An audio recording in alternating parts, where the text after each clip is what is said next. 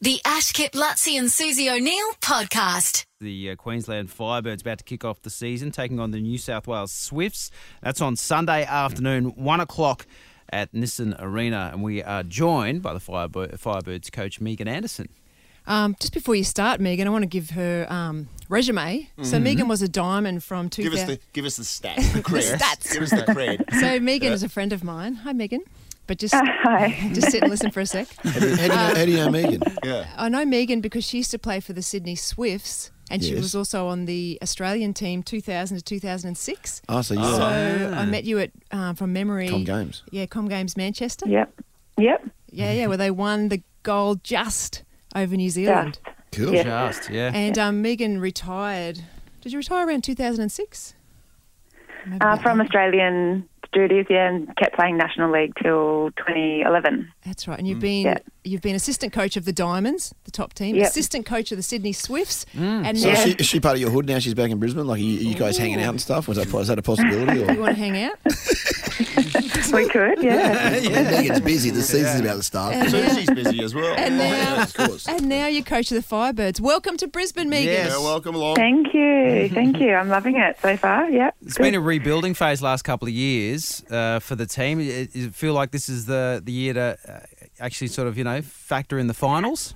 Yeah, look, we've um, there's a few young players in here, but um, really exciting players, and um, definitely a lot that probably you could earmark for the Diamonds in future years. So um, it's it's going to be an exciting year. Even when I was coaching last year, uh, I watched them a lot on TV because they were so exciting in their in their brand of netball. So um, I'm yeah, I can't wait to get started and see what we can create because I think it could be a special year. Yep.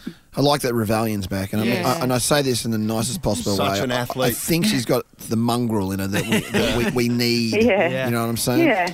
Yeah, she's definitely everyone. Every team needs a one or two of those um, players that just never say die, and she's definitely one of those. And she's got a great engine, and she's a little bit um, more experienced now, I guess, than when she was here before. And um, she's got a little baby, so you know all her perspective is right on and off the court. So it could be a big year for her as well. And, and Kim's partner is an AFL player, Mm. is, uh, Suze. And I've seen uh, vision of Kim helping. I can't remember what a part, uh, what a Adam. Adam. Yeah, Mm. oh, like the two of them training together. Yeah. And you should you should see her handball skills. Like with the, with the footy, just boom, boom, boom. Just the, the two of them are so in sync. that Like I mean, if they have kids, did you say they've got Got kids? That's kids. going to be the most. Yeah, energetic they've got a child. they've Yeah. got a 12, 12 month old. Yeah, Wow. It's probably good genes.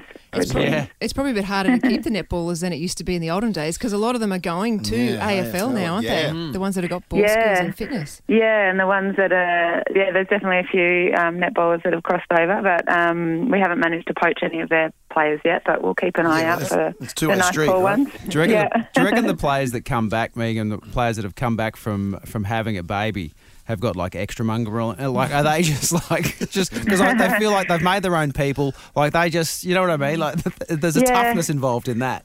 Yeah, I think um, there's, there's a bit of that, but also um, you know you just appreciate your time a little bit more. So when you're Yeah. actually at training or at a game, you just want to make it worth it. So they just absolutely give 110 percent because they're there for two hours and they want to just get the most out of it. So It's such a great sport, netball. Yeah. And that 20 million people worldwide play Wow. netball. yeah, one of- it's pretty insane, isn't it? Yeah. It's awesome. Just quickly before we go, what do you think about those new rule changes? They're keeping them this season.